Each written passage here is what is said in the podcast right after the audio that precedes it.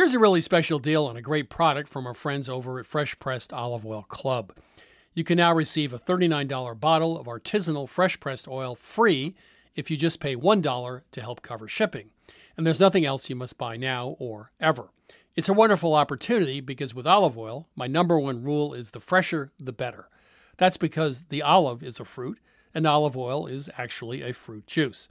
Like any other fruit juice, extra virgin olive oil is at its glorious peak of freshness, flavor, and nutritional potency when fresh squeezed.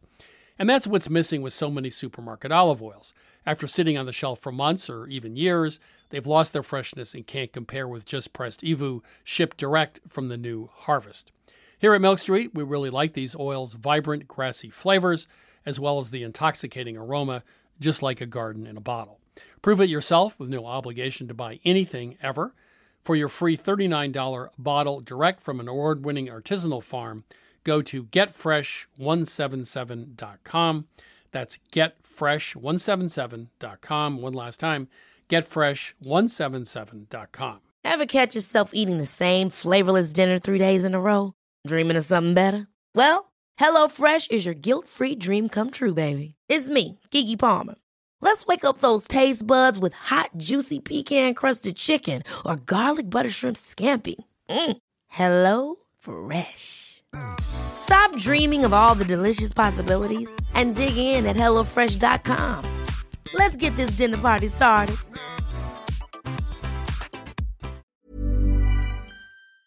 You know, I grew up with Vermont farmers who made do with tools they had on hand a hammer, pliers, uh, and baling twine, of course, for most jobs. When I became a cook, however, I found that having just the right knife or maybe the perfect carbon steel skillet made all the difference. And the right tool also added pleasure to my cooking. I truly enjoyed my time prepping as well as cooking food. And that also goes for a car. The all new Lexus GX has an exceptional capability that will have you seeing possibilities you never knew existed. Its advanced technology and luxurious interior mean that wherever you go, you'll never go without. And that includes available dynamic sky panorama glass roof, available front row massaging seats, available 33 inch all terrain tires, and available multi terrain select. Live up to the all new Lexus GX, luxury beyond limits. Experience amazing at your Lexus dealer. Buying furniture is not easy. You want well designed pieces that fit into a modern lifestyle, yet the look should be timeless. And you want a custom experience creating furniture designed specifically for your space. My suggestion is that you check out Cozey, a North American company that thoughtfully designs furniture for modern living. Their high quality products are delivered quickly and are easy to assemble. Cozey also offers a great range of coffee tables, washable rugs, wall shelving, and credenzas. Their outdoor collection features high quality modular sofas and sectionals made for outdoor living. You can visit their store in Toronto. Cozey now has expanded from an online market to their first in person space, or go directly to their website at cozey.com. That's C O Z E Y.com. Transform your living space today with Cozey. Visit cozey.com to start customizing your furniture today. Hi, this is Christopher Kimball. Thanks for listening to Milk Street Radio. You can go to our website, 177milkstreet.com, to get our recipes, to stream our television show, or to get our latest cookbooks. Here's this week's show.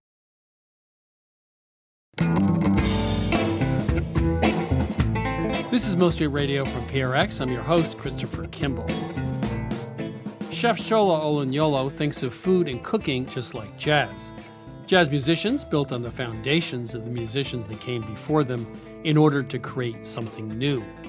Olunloyo has done the very same thing to create his own food research lab, where he makes Japanese malted milk bread, pumpkin seed praline, and Chinese steamed turnip cake. You know, creativity has to have emotion as opposed to doing something that needs to be explained to be understood that's what lacks in a lot of food today. If you have to explain it too much, it doesn't work. Also, coming up, Dan Pashman reveals the secrets behind making a better pasta salad. But first, it's my interview with New Zealand chef Monique Fiso. Her restaurant Hiakai serves modern takes on Maori recipes and ingredients. Monique, uh, welcome to Milk Street. Morena, thanks for having me. Pleasure. Um, the name of your cookbook, as well as your restaurant in New Zealand, is Hiakai. Uh, can you tell us what that title means and, and where it comes from? Yeah, so um, the name of the word Hiakai means hungry in Māori, but also, uh, you know, I was a young chef really hungry for knowledge about Māori culture and cuisine. So it pretty much summed up everything that we were about. So let's talk about you and cooking. You're not preparing food the way it would have been prepared 500 years ago. You're applying state of the art techniques and using Maori ingredients and melding the two traditions in really interesting ways. Yeah, um, we're trying to take endemic ingredients and multiculture and help pass that knowledge on to not just the chefs in the kitchen, but to the guests that come in. You know, because of colonization and because Māori history has been passed down orally, and there was a period of almost trying to erase the culture. We actually get a lot of people who are New Zealanders themselves who come in and they actually are quite disconnected from Māori culture, even though it's everywhere. So they'll have their dining experience, and at the end, they'll go, I never knew that these items were edible. I feel like I've learnt a lot about the culture in just one evening. And I think that's the payoff for us when we have people who walk away with not just a full stomach, but a better understanding of multiculture and cuisine. So going back a few years, you met a guy called Joe McLeod. Yeah. Was, was he part of? He was he the guy who got got you started down this path? Yeah, basically, I I'd started doing pop ups, and whenever I reflect on those first few pop ups, I always think of them as really nice food with a sprinkling of Māoridom on them. Like I didn't really get it yet, and I was, I just wanted to go deeper. And Joe McLeod was a chef in the 60s, 70s, and 80s, traveled the world, and actually quite a phenomenal person. You know, for a young Māori male to go and work at the Ritz in the 70s is unheard of. So I sent him an email and said, you know, I really want to learn more about Indigenous ingredients that I can cook with. Um, are you able to help me? And we just spent basically the rest of the summer going on bushwalks and he taught me a whole lot. And he said to me, he goes, I've been waiting a really long time for a young Māori chef to come along and actually be interested in this stuff because nobody seems to view it as being important. And so I was like, well, I guess here I am. um, Let's talk about some of your recipes. You have some really unusual ingredients. Um, the birds, for example. Uh, some of the birds you use can only be harvested by one tribe at a certain time of year. So, what, what are three or four of the ingredients you have that are really particularly unusual in your cooking? Um, at the moment, we're working a lot more with the bark of the manono tree, which is this highlighter orange color and gives off. It's almost like working with turmeric, but a lot more earthy. And I do think people think I'm a bit nuts when they see me jumping out of the bush with containers of tree bark um, and orange hands. But it's one that I really enjoy working with, and it has this beautiful color and this beautiful earthy taste, and lends itself well to both sweet and savory applications. Um, another quite unusual one is um, mokehu, which is the tender ends of the um, the bracken fern, and it has almost like a marzipan taste to it, and it only comes about for about six weeks out of the year. Um, and when it does, we just try to collect as many as possible. And then And how do you use it? um, at the moment, what we're trying to make like an almond syrup with it for a dessert. And another way we've used it is we've infused it into cream and made cheese with it, so that we had like a slightly nutty like sort of a ricotta going on, and we served that as a cheese course for a while, which was which was really cool. I I, I like that one. I also like eating it raw as well, but I, I think I might be the only one in that camp. Um, and the tītī birds, which can only be harvested by one iwi, which is at the bottom of the South Island. I love working with those because they are so funky, s- smelling and tasting. They're they look like duck, but they taste like anchovy. It almost feels like a an honor and a privilege to work with those. I'm sure people make a big deal about fried grubs with gnocchi, etc. But uh, seriously, you you you've eaten them raw. You think they're peanutty. You like them. So, just talk about cooking them and what they're like. I I like it when they're really really fresh because they they're quite juicy, and just cooking them in a pan with a little bit of oil and a little bit of garlic is actually just a really really beautiful way to eat them. They're kind of like a, a slinky in a way that when you put them in the pan, they kind of expand out and they're just they're just very juicy, crunchy, and delicious. I think if you took away the word grub and just said it was a juicy, crunchy, delicious potato, then no one would think any different of it. So the the ingredients that you've sourced for your restaurant, I assume now there are other markets for them. They're, they're starting to become maybe a bit more popular outside of your own restaurant.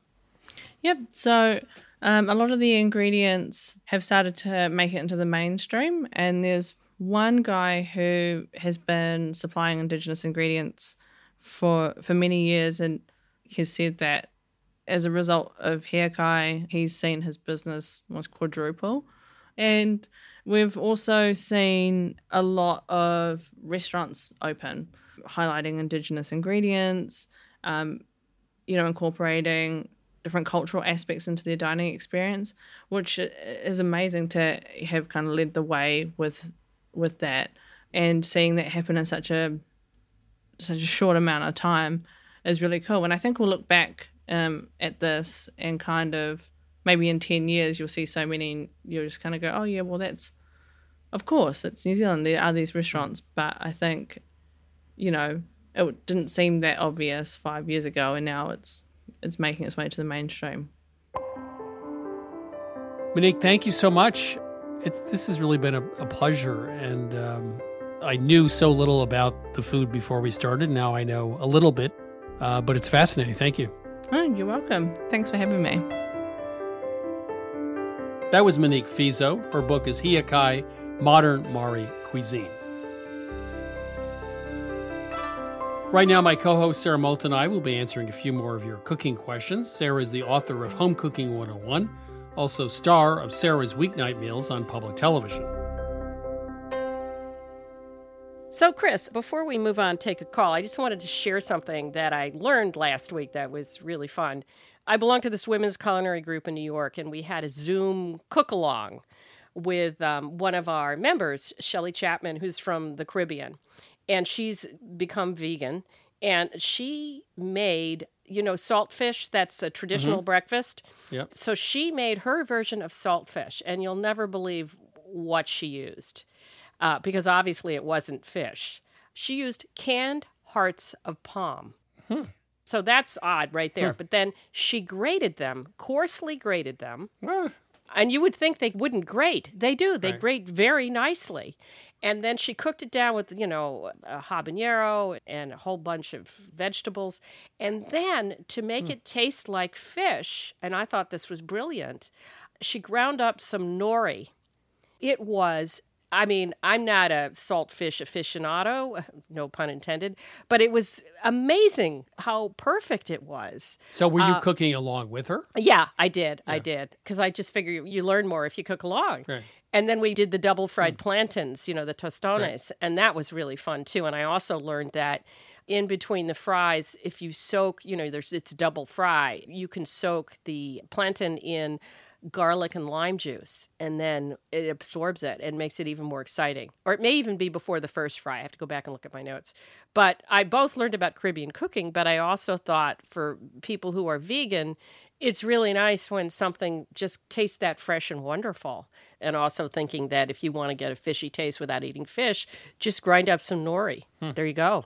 I think nori is a seasoning ground up. We actually I visited a restaurant in Portland, Maine. They do nori, you know, ground up like in a blender to make a powder of it, and they use it in a vinaigrette. Oh, And That's it is so good. I mean, just a little bit of it, you know, just a hint of it. yeah. I think he actually toasts it first and then he grinds it up. She did too. Yeah, it's the best vinaigrette in the world. It, it just has a little hint of that, and um, it's very good. So, Sara, we're not too old to learn new Learn tricks, something right? new. Yeah. Anyway, okay, let's take a call. Welcome to Milk Street. Who's calling? Hi, Jeff from Loveland, Ohio. How are you? I am fine. I have a crazy question. We love crazy questions. Why can't I find mutton anywhere? Well, I'll tell you a story. In Vermont, where I spent a lot of time, after the Civil War in the like the 1870s and 80s, there were more sheep than people. So there was a lot of mutton because the definition of mutton is like sheep that's over six months old. Yeah. So it's just old sheep meat. I mean, versus lamb, which is, you know, something that's younger and better. I'm not sure you'd find it preferable because it's much stronger. It's a very strong meat. Well, I hate to disagree, but I do. and I grew up eating game meat, and we had grass fed cows. And I kept hearing how gamey mutton was, and I thought, oh, that might taste like game. So I found a place in Owensboro, Kentucky, because they have barbecue joints down there, Yeah. and they sold it to me. But that's the only place I could find it. well, how was it? Oh, it was delicious. It was greasy as heck, but you'll eat a little bit of the fat. But it's a lot stronger than lamb, right?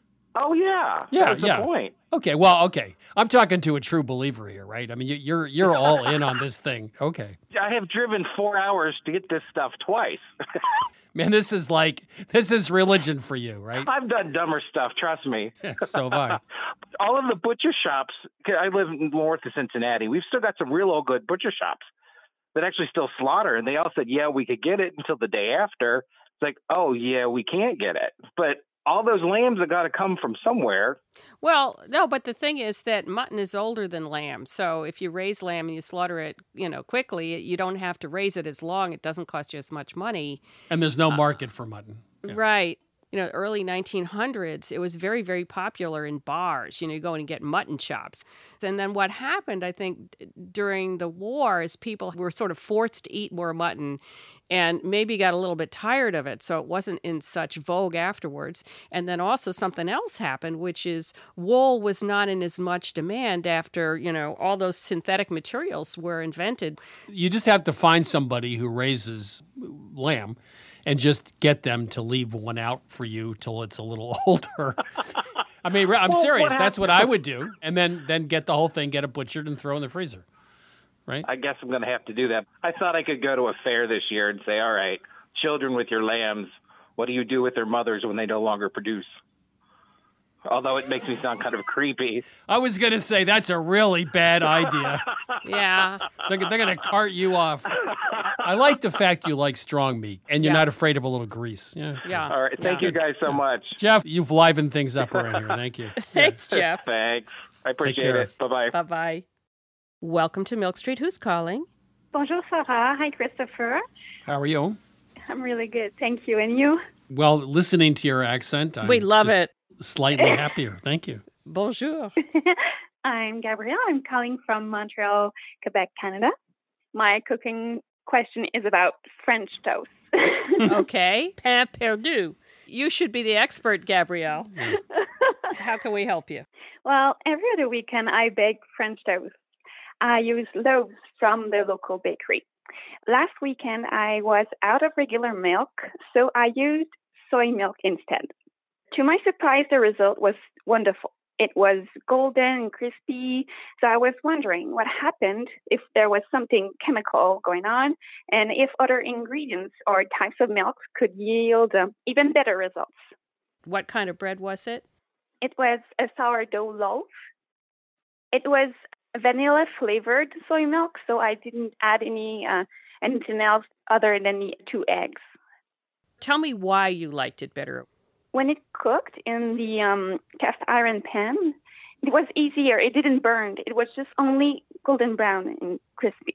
Both times you use butter to cook it in? Yes, a little bit. When you heat milk, it will caramelize and brown. If you heat soy milk, it's not going to be affected the same way. So I think the soy milk will brown less readily than the sugars and other proteins and other things in milk. I do think, however, the type of bread also is critical. Do you use the same bread all the time? I use stale bread. I buy the, f- the bread fresh, but then I put it in the fridge Right. because I heard that stale bread is, is better. It'll absorb more of the liquid. So the bread was exactly the same every time. The only thing that changed was using soy milk instead of milk. Exactly. Yeah, milk will brown more readily with heat and caramelize. So that's why the difference. You could simply cook it at lower heat, and that'll solve that problem. I'll go in the opposite direction. I would soak your bread in half and half. Wow. you know, I found that it's the staleness of the bread, it's the type of bread, and the amount of time you let it sit in the custard. If you really let it soak, and the bread is going to soak it up because it's slightly stale and it's a substantial bread, then you get that really wonderful sort of crispy exterior and creamy interior. hmm I used to cook it on an electric griddle and eventually got to the point where I, I reduced the heat quite a lot because I, I wanted to cook it through properly without burning the outside. And it did burn fairly quickly. Okay. Uh, what kind of bread were you using? I used the typical very dense white loaf. Hollow bread is also really good. Okay. Great. Thank you so much. Gabrielle, take care. Yes, thank you. Thanks. Bye bye. Bye bye. This is Milk Street Radio. If you need help in the kitchen, give us a ring anytime. Our number is 855 426 9843. That's 855 426 9843. Or you can simply email us at questions at milkstreetradio.com. Welcome to Milk Street. Who's calling? Hi, this is Dandley from Venice, Florida. I'm a novice baker, and I really appreciate the recipes and the step by step demo on your website. One thing that's catching me up sometimes there's so many varieties of apples out Yeah. there. Is there one variety that's better than another one? Ah, oh boy. Let me make some broad, sweeping generalizations.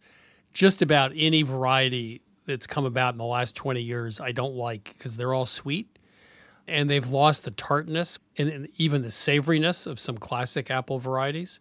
I just don't like their texture. I don't like their flavor. It's just much too sweet. They don't make good pies, etc. The two you can always find, of course, are the McIntosh, which I think has actually very good flavor. It's not a baking apple, though, and a Granny Smith, which is the most flavorless fruit in the history of fruit, but it doesn't break down when you bake it. I have in the past suggested you bake with half Grannies, half Macs as a last ditch crisis solution if you can't find good varieties. You'll get texture and flavor. I would go back to the Cortlands, Braeburn. Actually, this fall in my co op, they had a bunch of old fashioned varieties, sheep's nose, which looks like a sheep's nose. And a lot of those old varieties, Cox Pippin, they're not super sweet. And they have spiciness to them, wine sap maybe. Macoun, M A C O U N, which I love. Worst case scenario, Okay. mix grannies and max, but it's nothing like the old varieties. If you like interesting flavor. I mean, Sara, you agree? I 100% agree. If you, you know, have a local farmers market, well, actually in Florida, do they grow apples? I don't think so. No. So that's unfortunate. I try to find, as he said, some of the lesser known, more artisanal, old fashioned varieties. And I agree with you about the flavor of McIntosh, especially straight up, but it really does fall apart. I mean, in a pie, if you have one pie that holds its shape like a Granny Smith, and then it's okay to have a McIntosh that falls apart. And Granny Smith, it's so funny. It used to be the apple that would make you pucker because it was so, so tart, but it has gotten very bland. I would say, though, to always mix up a couple of different kinds of apples. Okay, that should help. I was going to say, go to your local orchard and get some of the old varieties. Forget that. Sorry, stupid idea. I mean, I do have a mango tree in my backyard Ooh. and a grapefruit tree and an Oh. orange tree, but no apple options here. So, No. yeah, apples are one of my favorite, and I've just been not happy with how things have been turning out. But something I didn't think of is mixing different varieties together. So, Yeah. Well, our condolences, but of course you can go to your backyard and things look better in your backyard than do in mine right now. so- Mango. Ooh, I love mango. Yeah. Wow. Thank you so much for calling, and Yes. maybe we'll send you some coralins. You can send us some mangoes. We'll yeah. do a trade. We'll do a fruit That'd be swap. great. it's a barter. Wonderful trade. All Take right. care. Thank you so much. Bye. Bye bye. Bye. You're listening to Milk Street Radio. Up next is my conversation with research chef Shola Olunloyo. That and more after the break. I'm Christopher Kimball, and now here's a word from our friends at Allagash Brewing Company, who love food as much as we do here at Milk Street. Hi, this is Jason Perkins. I'm the brewmaster at Allagash, and I've been making Allagash White in Portland, Maine since 1999. So, a white beer is a very old style of beer. Traditionally, it was brewed with spices of some type, typically coriander and orange peel. And I think one of the things that makes Allagash White distinctive and different is the rare combination of complexity and drinkability. And it's sometimes remarkable to stop and realize that I never get tired of it. You know, I'll open a can or I'll pour a glass and the first sip, and I'm like, man, this beer is good. there are a lot of different ways that folks can enjoy an Allagash White, and here are some of the examples of what folks here at the brewery like to do. My favorite thing to pair with an Allagash white is simple, beautiful seared scallops over a bed of fresh greens with blood orange and shaved fennel. My favorite would probably have to be like an Italian or a hoagie, capicola, pickled vegetables, crusty bread. It's got that nice lemony, zesty character that just gets you ready for the next bite. The ultimate pairing for me is this dish called bossam, which is this like big pork shoulder with like salt and brown sugar. We also call it candy pork in my house, and a little like scallion ginger sauce. It's like lettuce, rice, pork, sip of white, lettuce, rice, pork, sip of white, and it's just perfection. My other top choice was like a hot dog. Like just have a hot dog and have an Allagash white. You don't need to dress it up. There's something about mussels with beer, especially the white, that is just so good. I feel like it goes really well with different soft cheeses that aren't too dominant, but then also with like spicy Indian food. So I think it's just really versatile. I could imagine like something like um like lemon meringue pie. That would be really nice. Pairing Allagash White with carrot cake is a thing of beauty. This maybe it sounds really boring, but pepperoni pizza. I feel like after a long week, having like a nice warm pepperoni pizza and a cold Allagash White is just like you made it. Like you did your week. You deserve this pizza. You deserve this beer. It's perfect in summer. It's perfect in winter. I haven't really found a flavor that I don't think works really well with Allagash White. Yeah, so not only do I drink it while I cook, I often cook with it. So if I'm creating some kind of stew, I'll add a little bit of Allagash White to it. A lot of people use Allagash white in like a fried fish batter. Anywhere where you can add like a spritz of lemon or a spritz of lime, that could be the beer. We are very food minded here at Allagash, obviously. and I think because of that, Allagash White is kind of subtle in a way that not all beers are. And I think that makes it very food friendly. I think it tends to unlock qualities in the food that you otherwise wouldn't necessarily notice. Like it's not too hoppy or it's not too sweet, so it sits right in the middle and sort of brings the flavors of the dish to life. If you ask anyone here at Allagash, we're pretty much all stands for this beer. We love it so much because every time you have it, you pick up something new. Every time you come back to it, you're reminded, like, oh, wow, yeah, that's really good. This is Jason Perkins again. Just want to say thanks to everyone at Allagash for sharing. You can try Allagash White at home too. Head to allagash.com slash locator to find Allagash White near you. For 21 plus only, please drink responsibly. Allagash Brewing Company, Portland, Maine. This is Milk Street Radio. I'm your host, Christopher Kimball. Right now, it's my interview with Chef Shola Olunloyo. Shola, welcome to Milk Street. Hello, thank you for having me. Um, you grew up in England, Europe, West Africa. Could you just tell us a little bit about um, your childhood? I grew up in Nigeria and uh, spent some time in England. You, you described Nigeria, Lagos, as really being a fascinating place. Uh, fashion designers, musicians, etc. Well, it's it's a very interesting, dynamic city of commerce and art and culture, uh, and uh, it's you know it's kind of it's basically I call it the Naples of West Africa. You know, traffic is a mess. There's food everywhere. Things just go like twenty four seven. It's a very active community of artists, artisans. You know, there's micro economies below the surface. Like for example, people sell computers, and then there's like a whole computer part industry that is like completely underground. so you know you don't necessarily have to go to the Apple store in Lagos to get your stuff fixed. you save fifty percent and go to the guy down the road. Great. You save more than fifty percent.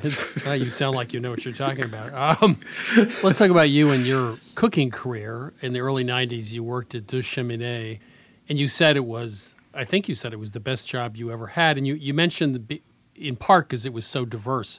Why was Deux Cheminées so diverse? Well, it, it, first of all, it was called Deux Cheminées because the building had two chimneys. It was designed by a very famous American architect, Frank Furness. Mm-hmm. It's a really beautiful historic building. It was the private club in Philadelphia for Princeton University.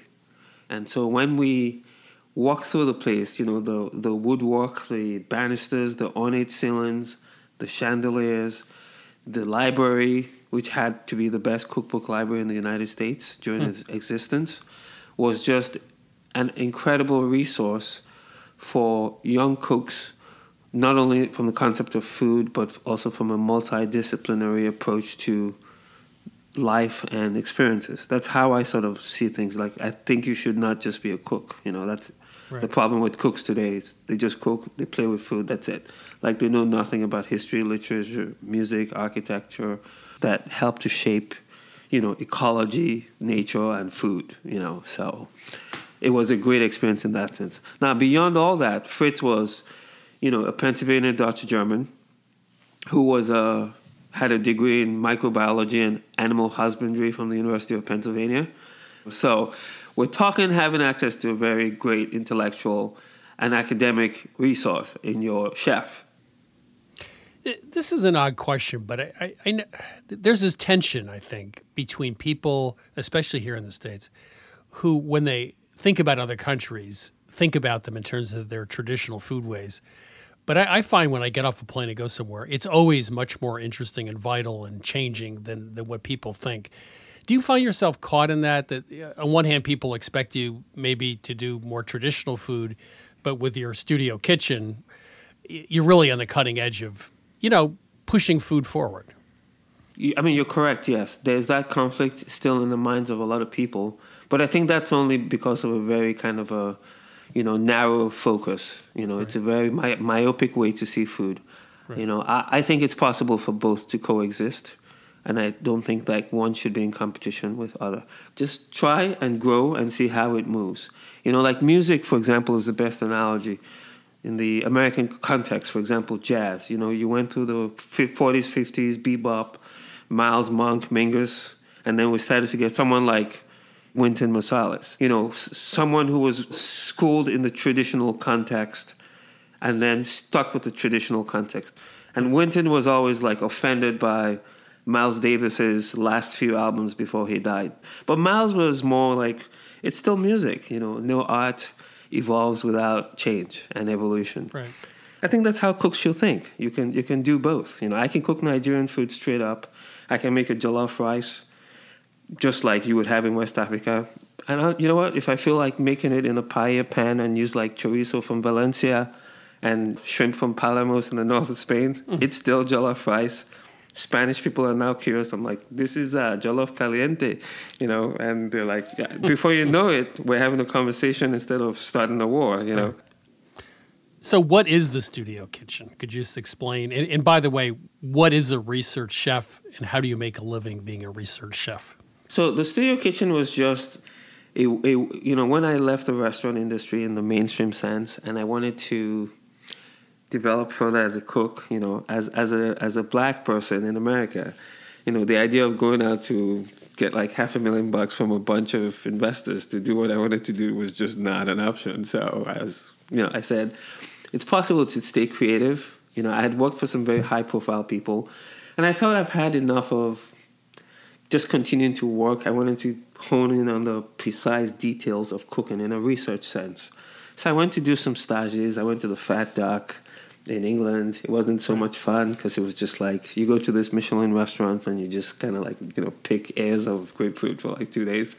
This, this so, is Heston Blumenthal, you mean? Exactly, yeah. yeah. You know, not to say anything negative about them, but stages were not for me. You just kind of like become like an unpaid employee to like make a Michelin star have better food, you know. So, and I wasn't interested in that. I wanted to learn. So I came back home and I said, you know what? I'm just going to start my own idea of like what would be an atelier, you know, just like an artist mm-hmm. would be or musician. And I called it the Studio Kitchen. And I, you know, I started with just like whatever funds I had, and I would supplement it by doing occasional pop ups for like the intellectually, culinarily curious. And so as it continued to grow, that became my opportunity to test ideas that were neither conforming to public demand or, or trends in the industry. So I could do a lot of interesting creative things, you know. Eventually, as I grew and Studio Kitchen grew, and my ability became known the consulting part then came in where someone's developing a concept and they need a chef to help them figure out the details. So, give us some examples of people who come to you at the studio kitchen. They have a problem you need they want you to solve, and how do you solve it? So, they're not necessarily just problems, but like projects. Like several years ago, for example, there's an entity in, in Philadelphia called Honeygrow. and the owner was fascinated with the idea of bringing healthier food to people. And he wanted to basically coalesce two existing concepts stir fry cooked food and salads. And so it's like bringing together like maybe like uh, Sweetgreen and like Wei together, which you know it makes sense. During the winter, you'll sell a lot of stir fry, summer a lot of salads. So, but they had no in, no culinary knowledge. So they said we need a consultant who's also a chef. So I go through several stages of saying, well, I understand how to make a stir fry. I understand what kitchen equipment you need, and I understand, you know, how to tra- train your cooks to make the food. So you become both directly a culinary advisor and trainer, but also like almost like a little bit of an air traffic controller when you see like the pilot's going the wrong way. You're like, no, no, over there. wrong runway. exactly, right. So, but in between those things, I do my more esoteric, smaller things. I spent some time watching you cook on YouTube and other places. Uh, I just want to bring up a few recipes. Yes. The tortellini with jellied tomato water end up like soup dumplings, you know, from like Taiwan. Could you just explain that? Because that was pretty cool. That idea came from challenging yourself to just reverse certain ideas and thought processes. So tortellini and brodo, pristine, precise tortellini and really good broth. It's one of the greatest dishes in the world, I think. Then I said, like, why don't we just make brodo and tortellini? and people looked at me like I had two heads.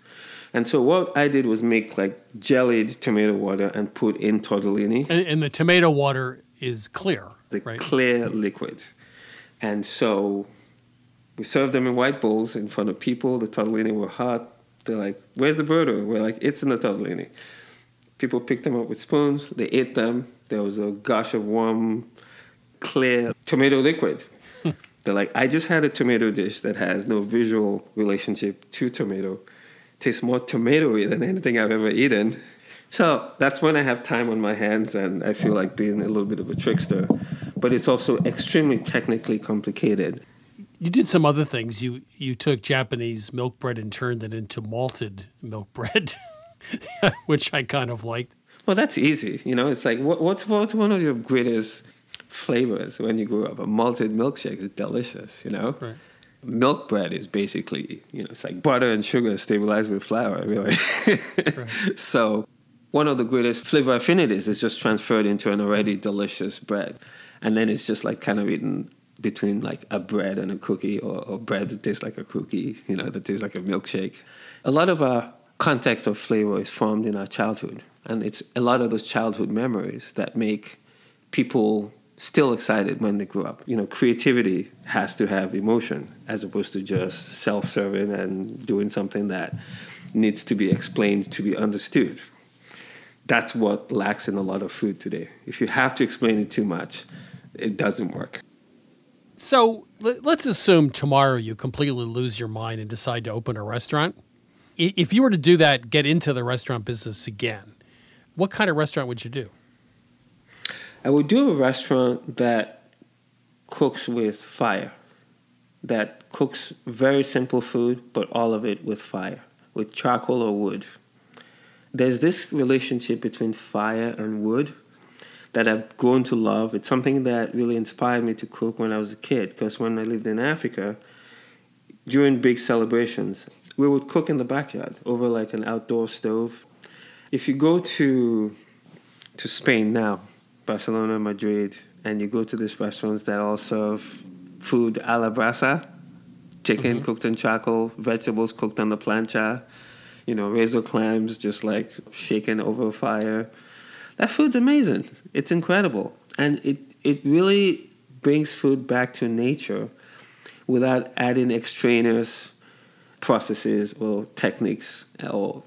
And what that allows you to do is just serve way better food for way less money and give the public a better experience and your cooks a better quality of life.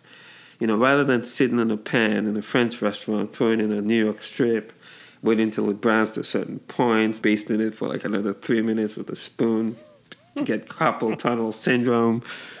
you know, amazing food, simple, fire. You're a really interesting guy because on one hand, you're making soup dumplings with jellied tomato water for fun on the other hand, you know, done, uh, you know, Florentine steak with a little arugula and, and, parmesan. You like both ends of the spectrum, right? Yeah, I think I think it's possible. That's what I said about Lagos. It's possible yeah. for all ends of the spectrum to exist and coexist in peace. Absolutely. Shola, it's been uh, it's been a real pleasure having you on Milk Street. Thank you. Thank you so much for having me. It was a pleasure. Thank you.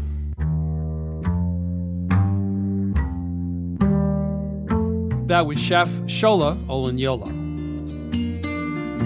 This is Milk Street Radio. It's time to chat with Lynn Clark about this week's recipe shrimp orzo and zucchini with ouzo and mint. Lynn, how are you? I'm great, Chris. You know, once in a while on the show, I interview someone who paints a picture of a place that I really want to go. Mariana Leivaditaki is from Crete. I interviewed her not too long ago. A chef, you know, a cookbook author. I think their family had a tavern on the water. Your father still there, a small boat fisherman. The ingredients just sound amazing. Obviously, a lot of it's seafood. But one of the recipes I talked with her about was essentially risotto, but she uses orzo instead of arborio rice with a very similar method. I thought that was pretty cool. It is crisp, but it also makes a lot of sense. There's a lot of starch from that pasta, and you can use that starch to your benefit to make kind of a creamy sauce like you would with a risotto. One thing she does to start, though, is make her own broth with shrimp shells. So this orzo has shrimp in it. She takes the shells and roasts them and then makes a broth from it. Mm. Our version simplifies it a little bit. We make that broth in the saucepan on the stove top and just really high heat and let those shrimp shells brown. And that's going to add a lot of flavor to the broth. So, yeah, it also has zucchini, it has ouzo and mint, one of my favorite herbs. Is it the basic risotto method here? For the most part, yeah. I mean, it goes a lot quicker. It's at a slightly higher heat than you would probably do risotto. So you make the broth and then sort of toast the orzo, add the aromatics, and then cook those vegetables. There's tomatoes and zucchini, a little bit of fennel seed, which kind of plays off the flavor of the ouzo. And then you add the broth a little at a time, just like you would with risotto. The shrimp, now you mentioned making a broth, but are we throwing away the shrimp or are we going to add them to this risotto? We're just going to have shrimp cocktail. No, of course we're going to use shrimp in here as well. Those get added at the very end. We want to make sure those shrimp stay really nice and plump and tender. So this is what like a 20 minute recipe something like that? Yeah, really quick. And then at the very, very end, we have that ouzo, which has that sort of anisey flavor, kind of like fennel, and some lemon zest and mint.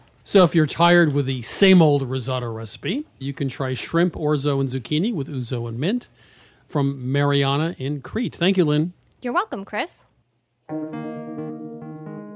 You can get this recipe for shrimp, orzo, and zucchini with ouzo and mint at milkstreetradio.com. This is Milk Street Radio. Coming up, Dan Pashman teaches us how to make better pasta salad. We'll be right back.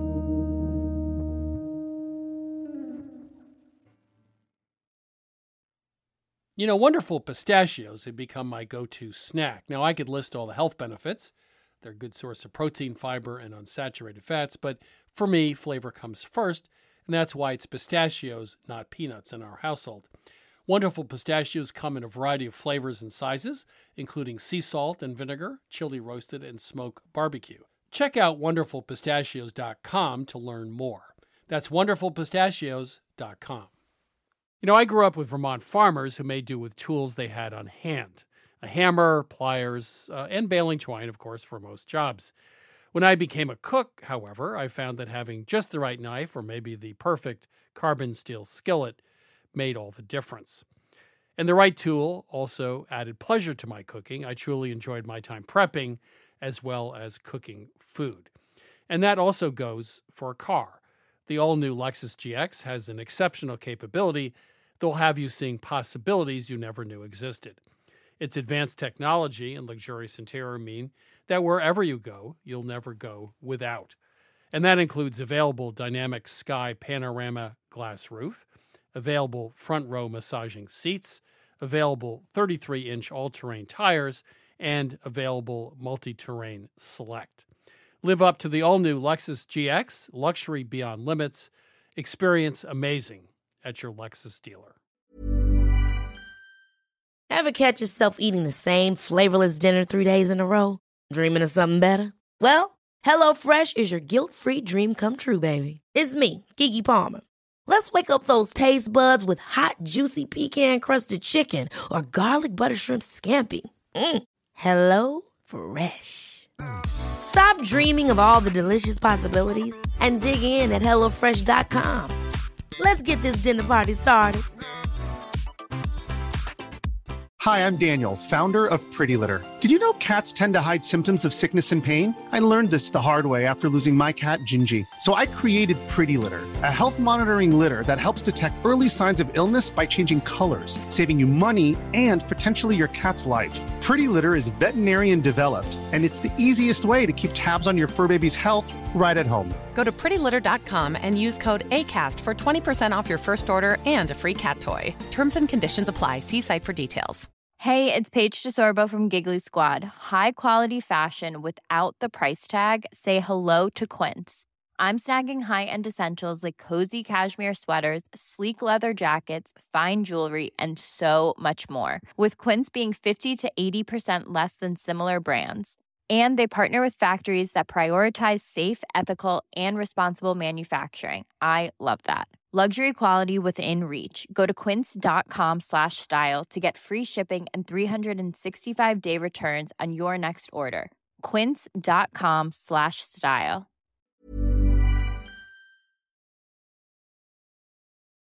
i'm christopher kimball you're listening to milk street radio right now sara moulton and i will be answering a few more of your cooking questions Welcome to Milk Street. Who's calling?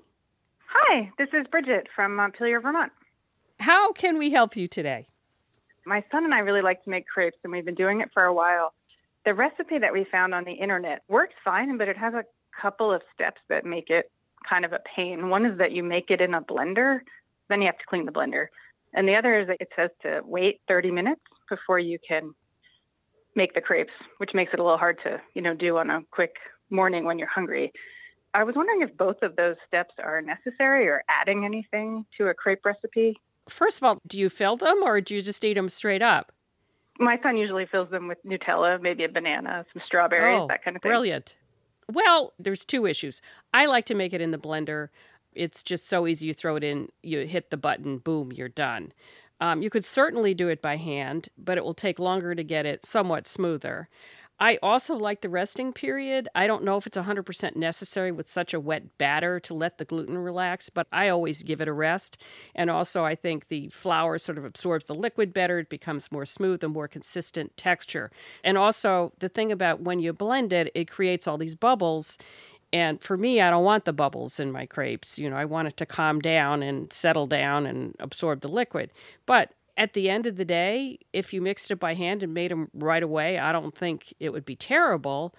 Let me just throw out something else that you can do, which is you could make the crepe batter, let it rest, make the crepes, and then you can freeze them, you know, already made. So, Chris, what do you think?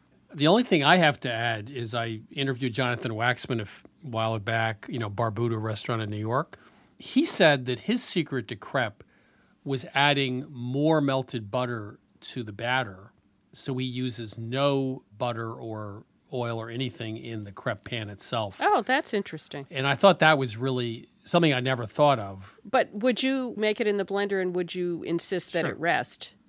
You know, I've always thought and I've always said, going along with my motto, always wrong but never in doubt, that you should let it rest for 30 minutes. But I know lots of other people have said gluten development is not an issue here.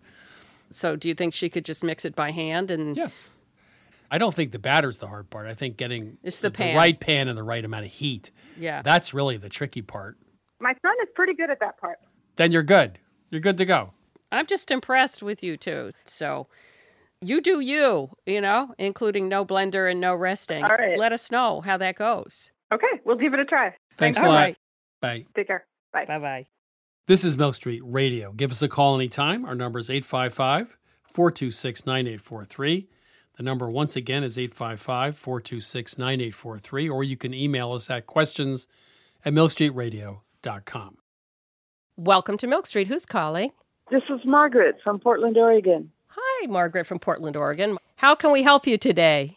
Many years ago, like 50 years ago, when I was a college student teaching myself to cook, recipes that called for whole chickens were always three and a half to four pounds. But now recipes still say three and a half to four pounds, but when I go to the store, they're five and a half to six pounds. And I don't understand why the recipes haven't changed. And that's one part of the question. The other part is why are they so, you know, muscled up? These chickens, they're so big and they're kind of awful looking. well, I can't talk to the agricultural part of that, but I have noticed the same thing, and it is darned annoying. And you're going to need to up the cooking time uh, anywhere from 30 to 60 minutes for a five to seven pounder. And you're going to have to Yes. go with the internal temperature of the inner thigh. Roughly, you're Uh-huh. looking at 171, 75. And uh, Yeah. just start checking it sooner than you think you should and, and taking its temperature because that's the only way to really know if it's been cooked properly. Chris? If you have a good supermarket or butcher, you can get three and a half to four pounders. They tend to be from the higher quality suppliers. Um, and the really Uh-huh. good chickens, the breasts are not as large. Yeah, I know. And the difference in taste is enormous. So if you can find those, I suggest it. Secondly, my basic recipe is you spatchcock. You take the backbone out, which is not hard to do if you have a pair of shears, uh, flatten it, 375 oven until it's done. And you're not going to have to roast it a ton more if it's spatchcocked because the heat's going to get to it pretty evenly. Uh huh. So I don't really time it anymore. I just throw it in a 375 oven, check it after 45 minutes, and then keep checking it. But I think even a five pound bird you could do in an hour and 15 minutes, hour and 20 minutes probably if it's spatchcocked. All right. Well, thank you very much. Thanks, Margaret. Thank you. Bye bye. This is Milk Street Radio. Now it's time for this week's cooking tip from one of our listeners. Hi, my name is Tim. I'm calling you from Cincinnati, Ohio. This is a tip that I've learned the hard way. Uh, read a recipe all the way through to the end before you decide to make it. Uh, I have not done this in the past and ended up finding out three quarters of the way through that it needs to marinate overnight in the refrigerator.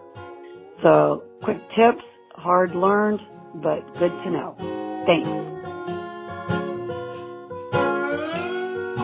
By the way, if you'd like to share your own culinary hack or secret ingredient on Milk Street Radio, please go to 177milkstreet.com slash radio tips. Next up, it's Dan Pashman. Dan, how are you? Hey, Chris, how's it going? Good. I'm going to say two words, and I just want you to give me your immediate gut reaction. Yeah. Pasta salad. Oh my God. No. yeah. No, please, please don't. Does this have? It's cold and has mayonnaise and little little chopped up olives in it or something. Yeah, so you, you, you had the, the right reaction, Chris, because I understand that that is many people's reaction. You know, pasta salad is kind of gloopy and gloppy and mushy. It usually comes to the summer cookout with the person who forgot they were supposed to bring something, so they stopped at the supermarket and bought the cheapest prepackaged side they could find. Pasta salad's not good. No. But I, I think that it's correlation, not causation. People are making bad pasta salads, but that does not mean that pasta salad itself is bad. That, that's deeply philosophical. Yes, I am here to try to convince you that pasta salad can be great. Okay. Uh, you you never choose an easy thing to do. it's always heavy lifting. Go ahead. Yeah. So so all right. First of all, there's a couple classic mistakes that people make with pasta salad. Uh, and look, most of the time you're going to see pasta salads in the warmer weather. And you said the keyword. You said mayonnaise. Keep the mayonnaise the heck away from your pasta salad. Why do you want mayonnaise? A pasta salad needs to be something that you can make before your company arrives or bring to a party, and that can sit out for several hours without degrading. And anything that's coated in mayonnaise is probably not going to check those boxes. Uh, yes. Well, so far so good. Yeah. Okay. You want your pasta salad to be light and acidic. I think that olives can be great, but you want some lemon juice. You want vinegar. You want bright, crisp flavors, not creamy, gooey, mushy flavors and textures. So that that could mean feta cheese, olives, capers, citrus. You know, th- there are a million different ways to get it in there, but you need tangy, tart, acidic, more so than creamy. Well, I, I guess there's a more fundamental issue here. I mean, this is Yeah. this is th- almost theological. I mean, that, that's how far we're going with this. Yeah. I mean, should pasta ever be served cold? Forget about the dressing, but but just as a culinary, you know, mountain to cross, is the, how do you feel about that? You make a great point, Chris. I think that's another problem with a lot of pasta salads. I don't think they should be served cold. They should be served room temperature. Okay. Ideally, they will be made the day they're served, so they will never be refrigerated because the refrigerator is going to dry out your pasta. Okay. All right. The other thing is, you know, because you want the pasta salad to be able to sit for several hours, you need to undercook your pasta the way you would if you were going to be making a baked pasta dish. Hmm. You're effectively saucing your pasta and it's going to sit in its sauce for a couple of hours. Its sauce, in this case, is really more of a dressing, but same concept. It's sitting in some kind of liquid that is going to continue to soak into the pasta. So That's a good point. undercook the pasta, dress it an hour or two in advance, let that dressing soak into the pasta in a way that will get it up to the right level of cookedness and also infuse it with flavor. I agree. That's a good a good observation. Great. And now I'm going to bring it all home for you, Chris. The last thing is Here that you go. most people are using the wrong pasta shape. Okay. What's the most common shape you see in pasta salads? Macaroni. Macaroni. That's right. The, the other one that I see too often is fusilli. Right. Fusilli, I mean, first of all, I mean, someone should just put fusilli out of its misery, oh, period. Oh, boy. That's not a good shape. It does not cook evenly. I think that's the Italian consulate on line two calling you at this point. yeah. But it's especially a bad shape for pasta salad because it has a very high surface area in relation to volume. It has all those spirals. Right. So when it sits in any kind of dressing for an hour or two, it is going to, to disintegrate. And indeed, that's what usually happens with fusilli. Macaroni also just too soft. It's too small. It can't stand up to the dressing. You want any kind of thick, meaty shape that is easily forkable. You don't want something like thick and huge. Uh, I love a gemelli, which is the, Mhm, the sort yep. of two small tubes twisted together. Um, a cavatappi, something that will be thick and meaty, but also small, that can stand up to the dressing while still providing nice size bites. It always sounds like you spent months in your basement in the lab, uh, adjusting adjusting dressing intake on di- different shapes of, of pastas, right? Uh, yeah, I mean, look, that's uh, you're not you're not far off, Chris. You're, you're a fun guy. but but I have made my case to you, oh wise one. Have I won you over? Do you can you see a, pot- a world where pasta salad could be good? Yeah, I, I admit that what you say makes sense. The only thing I'm a, a little concerned about is like if you leave this pasta salad out for a couple hours, do you have to worry uh, about food safety, or is nothing in a pasta salad going to potentially cause a problem? I mean, I, wouldn't put something in there that was especially perishable. Um, but you know, most first of all, if you put acid vinegar on there, that will help. You might want to give it a stir now and again. Um, you look, six hours might be a long time to leave it out, but you should be able to leave it out for a few hours. A little bit of crumbled cheese on there. Cheese should be fine at room temperature for several hours. Um, You know, I probably wouldn't put like you know sashimi in there, um, but I think that most types of things that you would put in a in a salad, I think you'd be fine. No, you can tell I'm getting old because I'm asking food safety questions. I just caught myself, man. That's a bad sign. I- It's like it's all over for me, man. Right, Chris, is this gonna give me agita? Yeah, yeah, like, this is a digestion problem here. Dan Pashman, uh, you've come up against one of the great issues in the culinary world, which is pasta salad, and I think you've made some good points. I, I will give it a try. Thank you. I'll count that as a win. Thanks, Chris. That was Dan Pashman, host of the Sporkful Food Podcast. That's it for this week's show. If you tuned in too late or want to binge listen every single episode, you can download Milk Street Radio on Apple Podcasts, Spotify, or wherever you find your podcasts. To learn more about Milk Street, please go to 177milkstreet.com. There you can find all of our recipes, take a free online cooking class, or order our latest cookbook, which is Tuesday Nights Mediterranean. You can also find us on Facebook at Christopher Kimball's Milk Street and on Instagram and Twitter at 177 Milk Street. We'll be back next week with more food stories, and thanks as always for listening. Christopher Kimball's Milk Street Radio is produced by Milk Street in association with GBH, executive producer Melissa Baldino, senior audio editor Melissa Allison, producers Sarah Clapp and Jason Tereski, production assistant Amelia McGuire, and production help from Debbie Paddock. Additional editing by Sydney Lewis. Audio mixing by Jay Allison at Atlantic Public Media in Woods Hole, Massachusetts. Theme music by Toubab Krewe. Additional music by George Brandl Egloff. Christopher Kimball's Milk Street Radio is distributed by PRX.